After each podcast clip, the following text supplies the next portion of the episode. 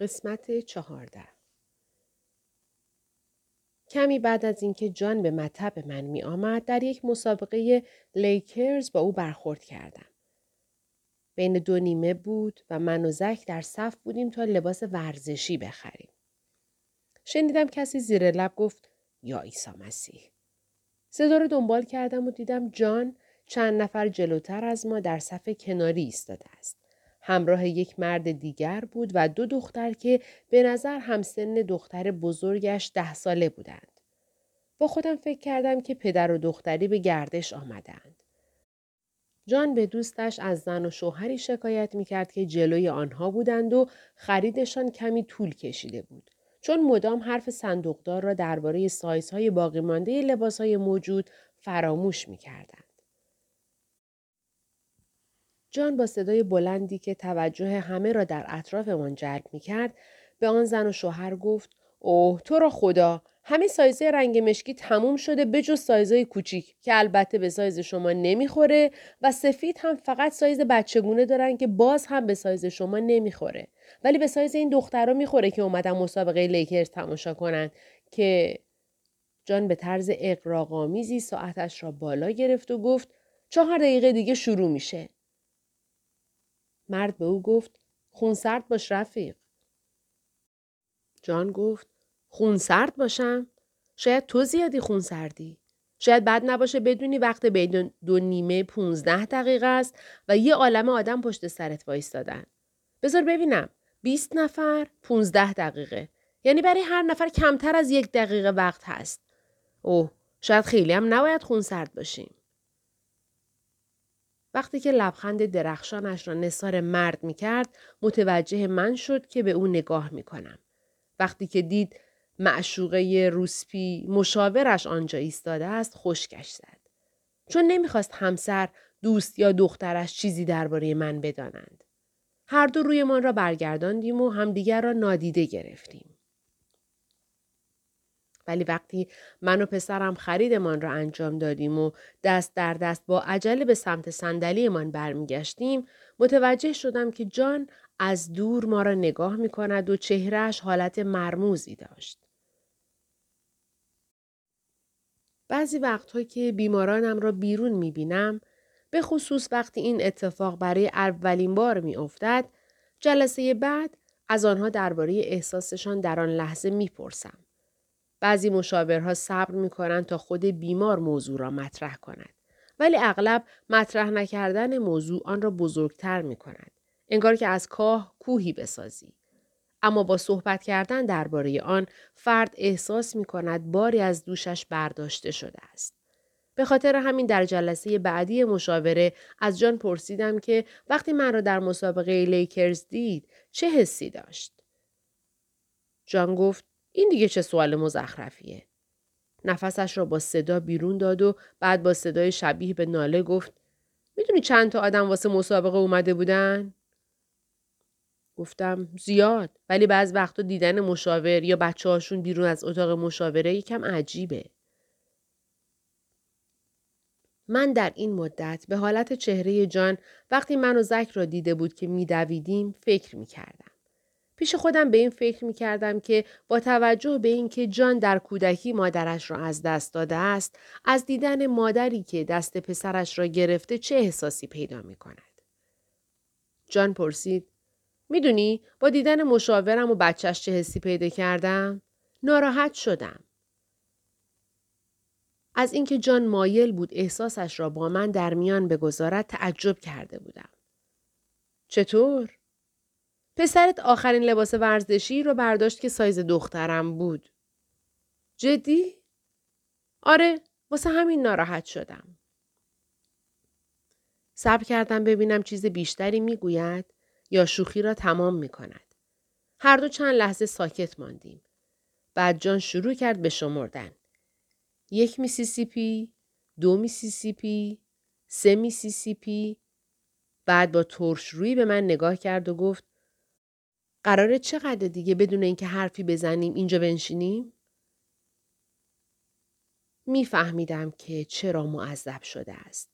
در فیلم ها سکوت کردن مشاور به یک موضوع کلیشه‌ای تبدیل شده است ولی مردم فقط با سکوت کردن می توانند صدای واقعیشان را بشنوند. حرف زدن مردم را درگیر تفکراتشان می کند و به این ترتیب از احساساتشان در امان می مانند. سکوت کردن مثل خالی کردن سطل آشغال است. وقتی از پرتاب کردن آشغال یعنی حرف زدن دست برمیدارید چیز مهمی ظاهر می شود و وقتی این سکوت کردن را همراه با کس دیگری تجربه می کنید مثل کشف معدن طلایی از افکار و احساسات است که بیمار اصلا از وجودش خبر نداشته است. پس عجیب نیست که یک جلسه کامل با وندل نشستم و عملا هیچ حرفی نزدم و فقط گریه کردم. حتی گاهی وقتها با سکوت می توانیم خوشحالی زیادمان را هم ابراز کنیم. مثل وقتهایی که یک بیمار وارد می شود و خبر گرفتن ترفیعی را که خیلی برایش تلاش کرده است یا ازدواج قریب الوقوعش را می دهد و با هیچ کلمه ای نمی تواند میزان خوشحالیش را وصف کند پس فقط می نشینیم و با هم در سکوت لبخند می زنیم. به جان گفتم منتظرم تا هرچی دلت می‌خواد بگی. گفت خوبه حالا که اینطور شد یه سوال می‌خوام ازت بپرسم. مم. تو با دیدن من چه حسی داشتی؟ تا حالا هیچ کس این سوال رو از من نپرسیده بود. کمی به واکنشم و اینکه چه جوری آن را برای جان توضیح بدهم فکر کردم. یادم آمد که از نحوه حرف زدن جان با آن زن و شوهر ناراحت شده بودم و همینطور از اینکه در سکوت کار جان را تشویق کرده بودم عذاب وجدان داشتم. من هم می‌خواستم قبل از شروع نیمه دوم به ورزشگاه برگردم. همینطور یادم اومد که وقتی برگشتم به صندلی خودم پایین را نگاه کردم و جان و گروهش را دیدم که نزدیک زمین نشسته بودند. دیدم که دختر جان چیزی در موبایل پدرش به او نشان داد و همانطور که با هم به گوشی نگاه می کردند جان دستش را دور دخترش حلقه زده بود و مدام می خندیدند. و من به قدری تحت تأثیر قرار گرفته بودم که نمی توانستم از آنها چشم بردارم. من هم دوست داشتم در آن لحظه با جان باشم. شروع کردم که خب خیلی جان حرفم را قطع کرد و گفت اوه خدای شوخی کردم. معلومه که برام مهم نیست چه حسی داشتی. همین رو می‌خواستم بگم. مسابقه لیکرز بود. رفته بودیم مسابقه رو تماشا کنیم. باشه. چی باشه؟ باشه برات مهم نیست. دقیقا همینطوره. واسم مهم نیست. دوباره همان حالت را در صورت جان دیدم. همان حالت صورتش. وقتی من و زک را دید که میدویدیم. آن روز خیلی تلاش کردم تا جان درباره این موضوع حرف بزند. به او کمک کردم آرامتر صحبت کند و به احساساتش توجه کند. از او خواستم درباره احساسی که با من در اتاق به او دست می دهد صحبت کند. خودم درباره احساسم صحبت کردم ولی او باز هم حرفی نزد. تا اینکه زمانی که در حال رفتن بود در راه رو برگشت و گفت راستی پسر با نمکی داری. اونطوری که دستت رو گرفته بود پسر معمولا این کارو نمی‌کنن. منتظر بودم که باز هم شوخی بکند. ولی در عوض مستقیم در چشمهایم نگاه کرد و تقریبا با حالتی متفکرانه گفت تا زمانی که این کارو می‌کنه ازش لذت ببر. یک لحظه همانجا ایستادم. تا زمانی که این کارو می‌کنه ازش لذت ببر. نمی‌دانستم که در آن زمان به دخترش فکر می کرد یا نه. شاید دخترش آنقدر بزرگ شده بود که دیگر اجازه نمی‌داد در مکانهای عمومی دستش را بگیرد. ولی جان گفته بود که پسرها این کار را نمی کنند. او که خودش دو دختر داشت از بزرگ کردن پسرها چه می‌دانست؟ به این نتیجه رسیدم که موضوع درباره خودش و مادرش بوده است. آن را برای زمانی که جان آمادگی صحبت درباره مادرش را داشت کنار گذاشتم. 27 مادر وندل وقتی وندل بچه بود هر سال در ماه آگوست او و چهار خواهر و برادرش سوار ماشین استیشنشان می شدند و به همراه پدر و مادر از خانهشان در حومه میدوست برای گذراندن تعطیلات با خیشاوندانشان به کلبه در یک دریاچه می رفتند. بچه ها در حدود 20 اموزاده و خالزاده بودند که به صورت گروهی با هم پرسه می زدند. هر روز صبح بیرون می رفتند و برای نهار دوباره به بزرگسالان ملحق می شدند.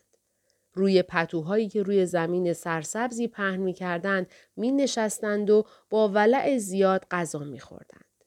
و بعد از آن دوباره ناپدید می شدند.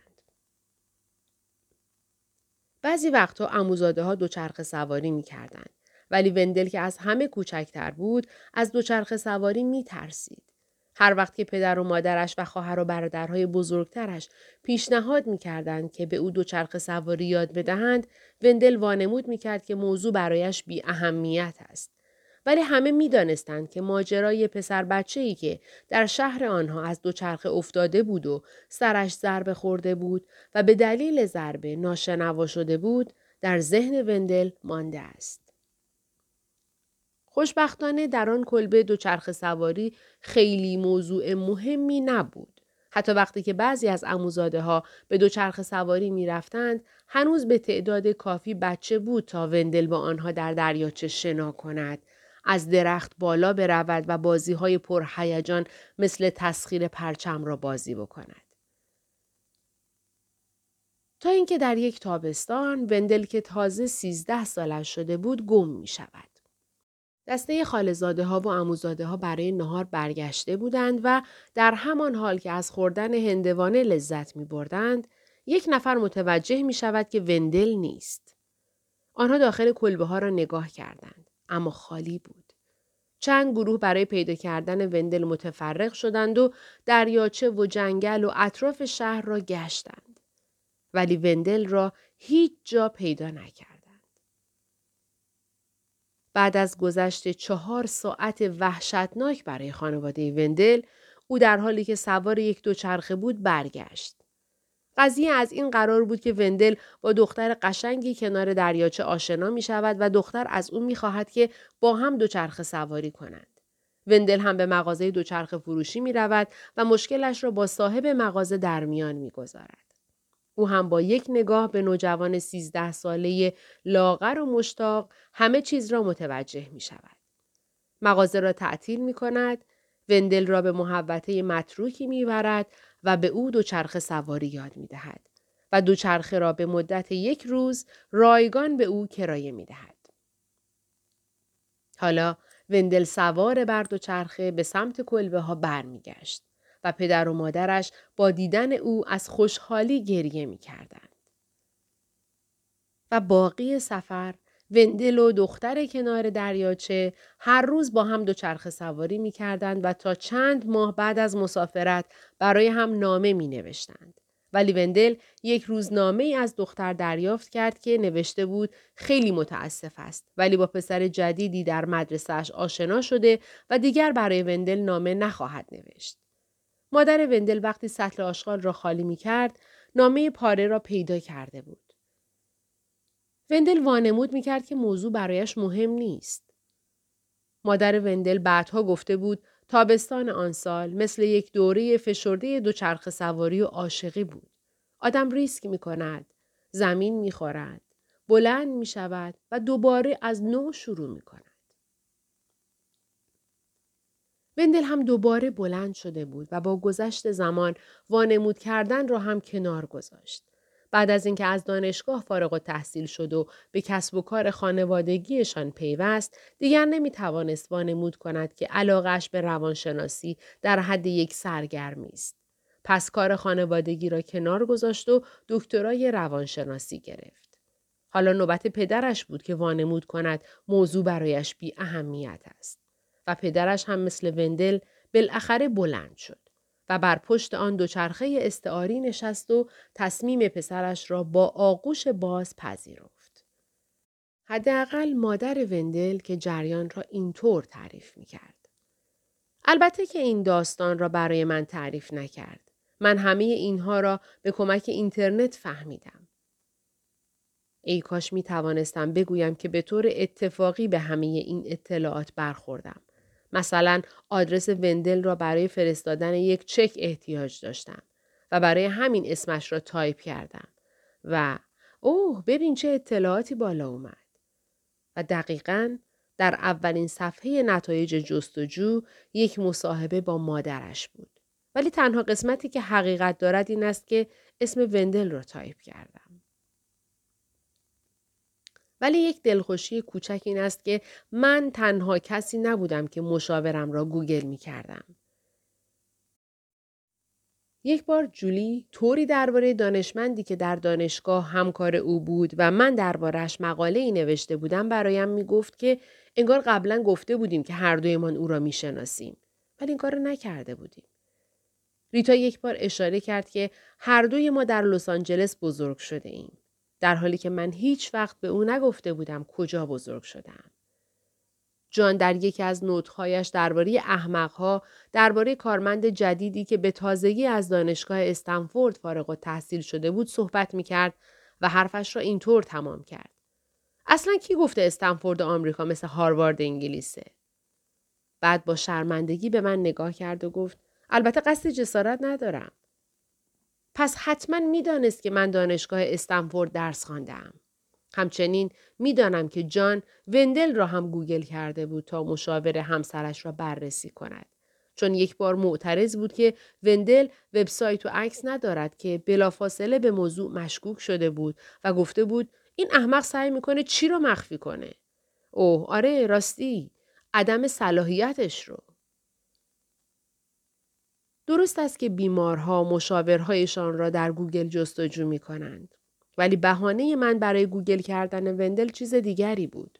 در حقیقت گوگل کردن وندل هیچ وقت به ذهن من نرسیده بود تا اینکه وندل به من گفت که با پیگیری فعالیت های نامزدم در فضای مجازی به آینده چنگ انداخته بودم که بر آن خط بطلان کشیده شده بود. من در حالی که در گذشته خودم گیر افتاده بودم شاهد شکوفایی آینده نامزدم بودم و باید این واقعیت را قبول می کردم که آینده نامزدم و آینده من زمان حال او و زمان حال من دیگر از هم جدا شده است و تنها چیز مشترکی که داشتیم به گذشتهمان مربوط می شود. همانطور که پشت لپتاپم نشسته بودم حرفای وندل را به یاد می آوردم که همه چیز را برایم واضح گفته بود.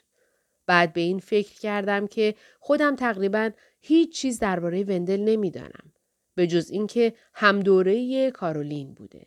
همان همکاری که اسم وندل را به من داده بود. نمی‌دانستم مدرکش را از کجا گرفته یا چه تخصصی دارد. و اصلا هیچ کدام از اطلاعاتی را که مردم قبل از مراجعه به یک مشاور از طریق اینترنت به دست می آورند نداشتم. آنقدر به کمک احتیاج داشتم که چشم بسته دوستم را از طریق کارولین به وندل ارجا داده بودم. وقتی که مشاورها در دوره آموزشی با یک بیمار به بنبست می‌خورند، استادها به آنها می‌گویند اگر روشی جواب نداد، روش متفاوتی را به کار بگیرید. و ما این پیشنهاد را به بیمارهایمان هم می دهیم که چرا مدام یک کار بیفایده را تکرار می کنی. وندل می گفت اگر پیگیری فعالیت های نامزدم در فضای مجازی باعث می شود که در گذشته بمانم، باید کار متفاوتی انجام بدهم. ولی چه کاری؟ پس برای اینکه این اشتیاق غیرقابل کنترل را مختل کنم، چشمهایم را بستم و چند نفس عمیق کشیدم و جواب داد. البته تا حدودی. وقتی چشمهایم را باز کردم، اسم نامزدم را در گوگل تایپ نکردم. اسم وندل را تایپ کردم. حق با جان بود. وندل در فضای مجازی نامرئی بود.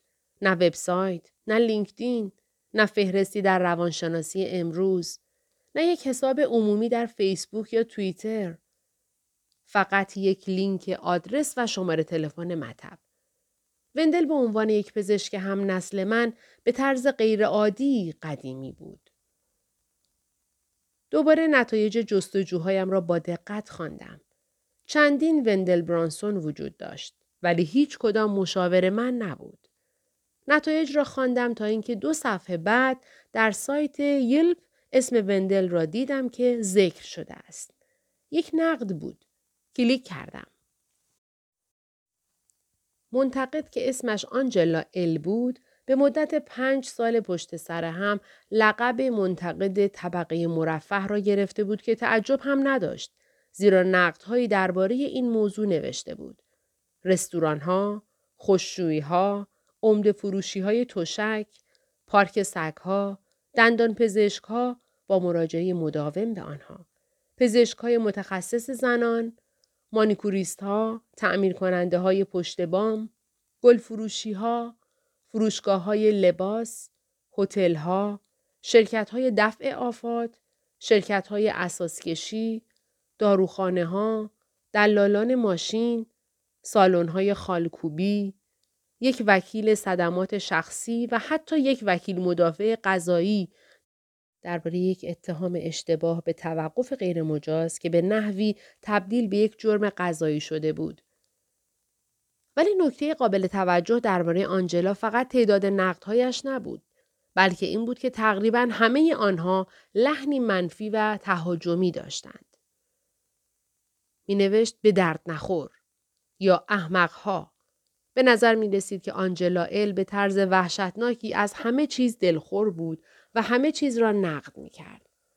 از شیوهی که مانیکورها پوست اطراف ناخونش را می گرفتند تا نحوه صحبت کردن یک کارمند پذیرش حتی وقتی در تعطیلات بود هم به نظر نمی رسید چیزی از نگاه موشکافانش پنهان بماند. یا زمانی که در اتاقک کرایه ماشین بود هم نقدی به اشتراک می گذاشت. موقع تحویل اتاق هتل به محض ورود به اتاق هتل ظاهرا در هر مکانی که در طول سفرش چیزی می‌خورد یا مینوشید و حتی وقتی در ساحل بود وقتی که داشته روی شنهای نرم سفید قدم می‌زده پایش روی یک تکه سنگ رفته بود و می‌گفت که باعث شده پایش آسیب ببیند همیشه هر کس که با او برخورد می‌کرد تنبل یا بی ارزه یا احمق بود. او مرا یاد جان میانداخت و بعد به ذهنم رسید که شاید آنجلا ال مارگو بود. چون تنها آدمی که در دنیا آنجلا ال را عصبانی نکرده بود یا با او بد برخورد نکرده بود وندل بود. وندل اولین نقد پنج ستاره آنجلا ال را دریافت کرده بود. او نوشته بود من به مشاورهای زیادی مراجعه کردم که تعجبی هم ندارد ولی این دفعه احساس می کنم که واقعا در حال پیشرفت هستم و مفصل از دلسوزی و دانایی وندل نوشته بود.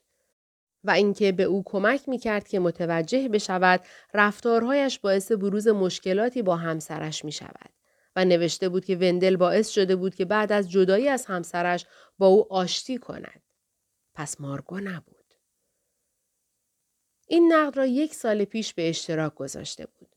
با خواندن نقدهای بعدی متوجه روندی شدم که در آن نقدهایش به تدریج از یک و دو ستاره به تحسینهای سه و چهار ستاره تبدیل شده بود. خشم آنجلا ال نسبت به دنیا داشت کاهش میافت و تمایل کمتری نشان می‌داد تا به دلیل ناراحتی خودش دیگران را نکوهش کند. چیزی که ما برون فکنی می کنیم. و نسبت به مسئولان خدمات پس از فروش خشم کمتری داشت. توهین های کمتری به چشم می‌خورد. شخصی سازی. خود آگاهی بیشتری وجود داشت. در یک نقد اعتراف کرده بود که راضی کردن او کار سختی است. از تعداد نقدها هم کم شده بود که به نظر می رسید دیگر وسواس زیادی در این کار نشان نمی دهد. او در حال رسیدن به اعتدال احساسی بود. یعنی توانایی تنظیم احساسات بدون خود درمانی. خواه این درمان توسط مواد باشد یا توسط حالتهای تدافعی، روابط یا اینترنت. با خودم گفتم احسنت بر وندل. می توانستم تکامل احساسی آنجلا ال را در روند نقدهایش در سایت یلپ ببینم. ولی درست همان لحظه که در حال تحسین مهارت وندل بودم به نقد غضبناک تک ستاره دیگر از آنجلا ال برخوردم. نقد یک شرکت اتوبوسرانی بود که نسبت به نقد چهار ستاره که آنجلا قبلا از آن نوشته بود پسرفت زیادی کرده بود. به نظر می رسید که آنجلا ال از اینکه در اتوبوس موسیقی پخش می شد و راننده هم نمی توانست آن را قطع کند حسابی عصبانی شده بود. چطور می توانستند با این کار به مسافرها حمله کنند؟ بعد از سه پاراگراف آنجلا ال با حروف درشت و چندین علامت تعجب نقدش را اینطور تمام کرده بود که چندین ماه از این شرکت استفاده کردم ولی دیگه نه رابطه ما تمام شده است. پایان تلخ رابطه اش با شرکت اتوبوسرانی بعد از آن همه نقد متعادل چیز قابل انتظاری بود. احتمالا او هم مثل خیلی از افراد خطا کرده پشیمان شده و فهمیده که به آخر خط رسیده است. و نتیجه گرفته که میان روی دیگر کافی است. و باید کلا یلپ را کنار بگذارد و این کار را انجام داده بود. چون آن آخرین نقد آنجلا ال بود که شش ماه پیش آن را به اشتراک گذاشته بود. ولی من نمی‌خواستم فعلا تعقیب اینترنتیم را کنار بگذارم. نیم ساعت بعد مکان نما مصاحبه مادر وندل را نشان داد. مشاوری را که به نظر هم معقول می آمد، هم نامتعارف، هم خشن، هم ملایم، هم با اطمینان، هم بی دست و پا. چه کسی او را بزرگ کرده بود؟ احساس می کردم که به عبارتی شریان اصلی را پیدا کردم. البته که روی آن کلیک کردم. سوال و جوابی که ظاهرا ده صفحه آن تاریخچه خانوادگی بود. روی وبلاگ یک سازمان محلی ظاهر شد که اسناد مربوط به زندگی خانواده های برجسته ای را که به مدت نیم قرن در آن شهر واقع در میدوست ساکن بودند جمع آوری می کرد. فهمیدم که هم پدر و هم مادر وندل در خانواده های فقیری بزرگ شده بودند. مادر بزرگ مادریش در هنگام زایمان از دنیا رفته بود و به همین دلیل مادرش با خانواده امهش در یک آپارتمان کوچک زندگی می کرد و آنها تبدیل به خانواده او شدند. در همین حین پدرش به مردی خود ساخته تبدیل شده بود و اولین فرد خانواده بود که به دانشگاه رفت. و در همین دانشگاه بزرگ دولتی با مادر وندل آشنا شده بود که او هم در خانوادهش اولین زنی بوده که توانسته بود مدرک دانشگاهی بگیرد. بعد از اینکه ازدواج کردند، پدرش کسب و کار خودش را راه اندازی کرد و مادرش پنج بچه قد و نیم قد به دنیا آورد. و وقتی وندل به سن نوجوانی رسید، خانوادهش بسیار ثروتمند شده بود که یکی از دلایل انجام مصاحبه‌ای که میخواندم هم همین موضوع بود. ظاهرا پدر و مادر وندل بخش زیادی از ثروتشان را به خیریه ها می بخشیدند. وقتی که به اسامی خواهر و برادرهای وندل و همسران و بچه های آنها رسیدم، ذهن من هم به اندازه آنجلا ال آشفته شده بود. من تمام اطلاعات درباره خانواده وندل را زیر و رو کردم. شغلهایشان، شهرهای محل سکونتشان، سن بچه هایشان و اینکه کدامشان از همسرانشان جدا شده بودند. پیدا کردن هیچ کدام از این اطلاعات کار آسانی نبود. مأموریت من شامل جستجو در میان منابعی گسترده بود که زمان زیادی را برای آن صرف کردم. باید اعتراف کنم که بر اساس نظراتی که وندل خیلی حساب شده در جلساتمان مطرح می کرد، اطلاعات خیلی کمی درباره او داشتم. یک بار وقتی درباره مسئله نامزدم به او گفتم ولی این عادلانه نیست؟ وندل به من نگاه کرد و با مهربانی گفت مثل بچه ده سالم حرف می‌زنی. چرا فکر می‌کنی زندگی باید عادلانه باشه؟ متوجه منظورش شدم. ولی این فکر را هم با خودم کردم که اوه یه بچه همسن پسر من داره. وقتی این اطلاعات ناچیز را به من می‌داد احساسم جوری بود که انگار هدیه های غیر منتظری دریافت می کردم. ولی آن شب در اینترنت تعداد زیادی لینک جدید پیدا کردم. با همسرش از طریق یک دوست مشترک آشنا شده بود. خانوادهش در خانه به سبک اسپانیایی زندگی می کردند. و طبق گفته زیلو از وقتی که آن خانه را خریده بودند ارزشش دو برابر شده بود. این اواخر هم دلیل اینکه تاریخ یکی از جلساتمان را تغییر داده بود این بود که در یک کنفرانس سخنرانی داشت. وقتی که بالاخره لپتاپم را بستم آخر شب بود و من احساس گناه، پوچی و خستگی می کردم. اینترنت می تواند هم یک مرهم باشد هم نوعی اعتیاد. با آن درد را از خود دور می کنید. مرهم و همزمان درد را به وجود می آورید. اعتیاد. وقتی که اثر این مخدر مجازی از بین می رود، حال شما بدتر می شود. نه بهتر. بیمارها فکر می کنند که فقط دوست دارند درباره مشاورشان اطلاعات به دست بیاورند. ولی معمولا به محض دریافت اطلاعات آرزو می کنند ای کاش آن چیزها را نمی دانستند. چون این اطلاعات می تواند رابطه بیمار و مشاور را مختل کند و باعث شود تا بیمار دانسته یا ندانسته صحبتهایش را در جلسات کنترل کند. می‌دانستم کاری که انجام دادم اثر مخربی دارد و همچنین می‌دانستم که درباره آن چیزی به وندل نخواهم گفت. حالا این موضوع را درک می کنم که چرا وقتی بیماری ناخواسته لو می دهد که درباره من اطلاعاتی بیشتر از چیزی که خودم به او گفتم دارد و وقتی که علت را از او می‌پرسم معمولا مکس کوتاهی می کند تا تصمیم بگیرد صادقانه جواب بدهد یا دروغ بگوید. چون اعتراف به این که رد مشاورتان را در اینترنت تعقیب کرده اید سخت است. از اینکه به حریم خصوصی وندل وارد شده بودم و شب را هدر داده بودم خجالت زده بودم و قسم خوردم شاید مثل آنجلا ال که دیگر این کار را تکرار نکنم. با وجود این آسیب وارد شده بود. چهارشنبه بعد که به مطب وندل رفتم از اطلاعاتی که تازه به دست آورده بودم احساس سنگینی می کردم. نمی توانستم جلوی این فکر را بگیرم که من هم مثل بیماران خودم دیر یا زود لو می روم. 28 معتاد شرح حال شارلوت بیمار 25 ساله در چند ماه گذشته علیرغم اینکه اتفاق قابل توجهی برای او نیفتاده احساس استراب داشته است. بیمار می‌گوید که شغلش برای او کسل کننده است. در تعامل با پدر و مادرش دچار مشکل است و زندگی اجتماعی فعالی دارد. ولی رابطه عاشقانه عمیقی را تا به حال تجربه نکرده است.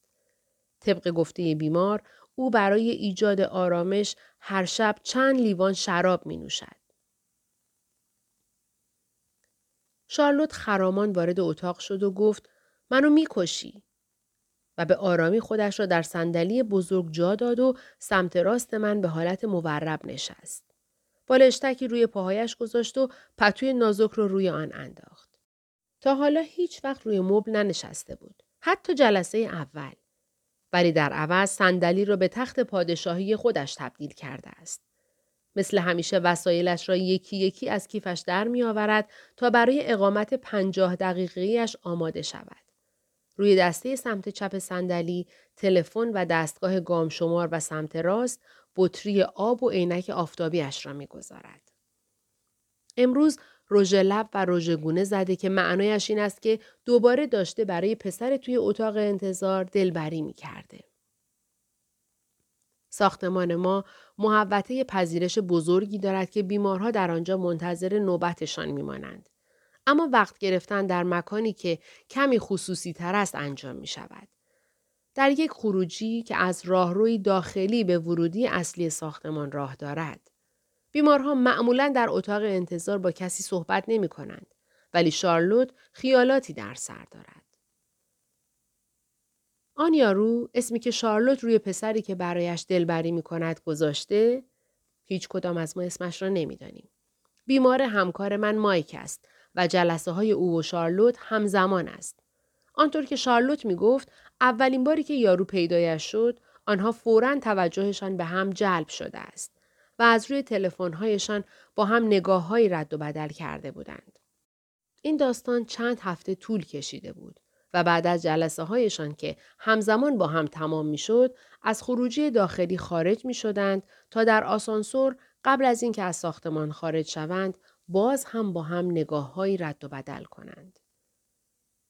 بالاخره یک روز شارلوت با یک خبر وارد مطبم شد. آهسته طوری که انگار یارو می توانست از پشت دیوارها صدایش را بشنود گفت یارو همین الان با هم حرف زد. پرسیدم چی گفت؟ گفت خب مشکل تو چیه؟ فکر کردم که چه جمله خوبی و با وجود بیمزه بودنش تحت تأثیر قرار گرفتم. آن روز شارلوت گفت حالا بهت میگم چرا منو می‌کشی. و نفس عمیقی کشید ولی قبلا هم این جمله را از او شنیده بودم. اگر شارلوت هفته قبل الکل زیاد مصرف کرده بود جلسه را با این جمله شروع می کرد که منو می‌کشی. اگر با آدم جدیدی رابطه برقرار کرده بود و پشیمان شده بود که زیاد هم اتفاق میافتاد حرفش را اینطور شروع می کرد که منو می‌کشی. من حتی به خاطر تعلل کردنهایش در پیدا کردن دانشگاه و از دست دادن فرصتهای ارسال تقاضانامه هم می‌خواستم او را بکشم. قبلا با هم صحبت کرده بودیم که دلیل این فرافکنی ها یک حس عمیق شرمساری است. تسلیم شد و گفت باشه منو نمی‌کشی. ولی نمی‌دونستم چی بگم. واسه همین خوشکم زد. اصلا محلش نذاشتم. وانمود کردم دارم پیامک میدم. خدایا از خودم متنفرم. یارو را تصور کردم که در اتاق مشاوره همکارم چند اتاق آن طرفتر نشسته و همین جریان را اینطور تعریف می کند. بالاخره با اون دختره تو اتاق انتظار صحبت کردم. ولی کاملا منو پس زد. اه این احمق ها بودم. خدایی از خودم متنفرم. دلبری ها هفته بعد هم همچنان ادامه داشت. شارلوت برایم تعریف کرد که وقتی یارو وارد اتاق انتظار شد شارلوت با جمله‌ای که تمام هفته تمرین کرده بود سر صحبت را باز کرده بود. از یارو پرسیده بود می‌دونی مشکل من چیه؟ وقتی غریبه ها تو اتاق انتظار ازم یه سوال می‌پرسن خوشکم می‌زنه. که این حرف یارو رو به خنده انداخته بود و زمانی که من در را برای شارلوت باز کردم هر دو داشتن میخندیدند. یارو تا من را دید قرمز شد. خودم فکر کردم که یعنی احساس گناه کرد. من و شارلوت که به سمت اتاق من می رفتیم از کنار مایک رد شدیم که او هم می‌رفت تا یارو را به مطبش ببرد. نگاه من و مایک به هم افتاد و سریع رویمان را برگرداندیم. فکر کردم که آره یارو هم درباره شارلوت با مایک صحبت کرده. در هفته بعد هم شوخی ها در اتاق انتظار همچنان ادامه داشت. شارلوت برایم تعریف کرد که از یارو اسمش را پرسیده بود و او جواب داده بود نمی‌تونم بهت بگم. شارلوت پرسیده بود چرا؟ یارو گفته بود اینجا همه چیز محرمان است. شارلوت به تندی جواب داده بود باشه آقای محرمانه اسم من شارلوته الانم می‌خوام برم با مشاورم درباره تو صحبت کنم. یارو با لبخند جذابی گفته بود امیدوارم ارزش داشته باشه که پولت رو خرج این حرفا کنی. یارو را چند باری دیده بودم و شارلوت درست می گفت. لبخندش خیلی جذاب بود و من با وجود اینکه هیچ چیزی درباره او نمی‌دانستم ولی برای شارلوت احساس خطر می کردم. چون با در نظر گرفتن سابقه ای که در ارتباط با مردها داشتم حسی به من می گفت که ماجرا خوب تمام نمی شود. تا اینکه دو هفته بعد شارلوت با خبری تازه آمد. و آن خبر این بود که یارو همراه با یک زن به جلسه مشاورش آمده است. فکر کردم که البته که متعهله. دقیقا مرد مناسب شارلوت است. شارلوت هر بار که درباره یارو حرف زده بود از این اصطلاح استفاده کرده و گفته بود دقیقا مرد مناسب منه. منظور اکثر مردم از کلمه مناسب این است که آن فرد برایشان جذابیت دارد. یعنی ظاهر آن فرد و شخصیتش برای آنها گیرا و جذاب است. ولی در واقع چیزی که باعث جذابیت یک فرد می شود این است که او به نوعی برایمان آشنا به نظر می رسد. این تصادفی نیست که کسانی که والدین عصبی داشتند در نهایت شریک زندگی عصبی انتخاب می کنند. و کسانی که والدین الکلی داشتند معمولا جذب کسانی می شوند که الکل مصرف می کنند. یا کسانی که والدین منزوی یا ایرادگیری داشتند با کسانی ازدواج می کنند که منزوی یا ایرادگیر هستند. چرا مردم این کار را با خودشان می کنند؟ به این دلیل که تمایل به تجربه دوباره حسی که در خانه داشتند باعث می شود نتوانند به عنوان یک بزرگسال آنچه را که می‌خواهند از تجربه دوران کودکیشان تفکیک کنند. مردم به طرز عجیبی جذب کسانی می شوند که با پدر یا مادرشان که به نوعی باعث آزار آنها می شده است خصوصیات مشترکی دارند و این خصوصیات در ابتدای رابطه تقریبا قابل درک نیست. ولی زمیر ناخودآگاه سیستم رادار حساسی دارد که زمیر خودآگاه به آن دسترسی ندارد. موضوع این نیست که مردم می‌خواهند دوباره مورد آزار قرار بگیرند بلکه می‌خواهند از پس مشکلی بر بیایند که در کودکی از حل کردن آن عاجز بودند و فروید هم آن را جبر تکرار نامیده است.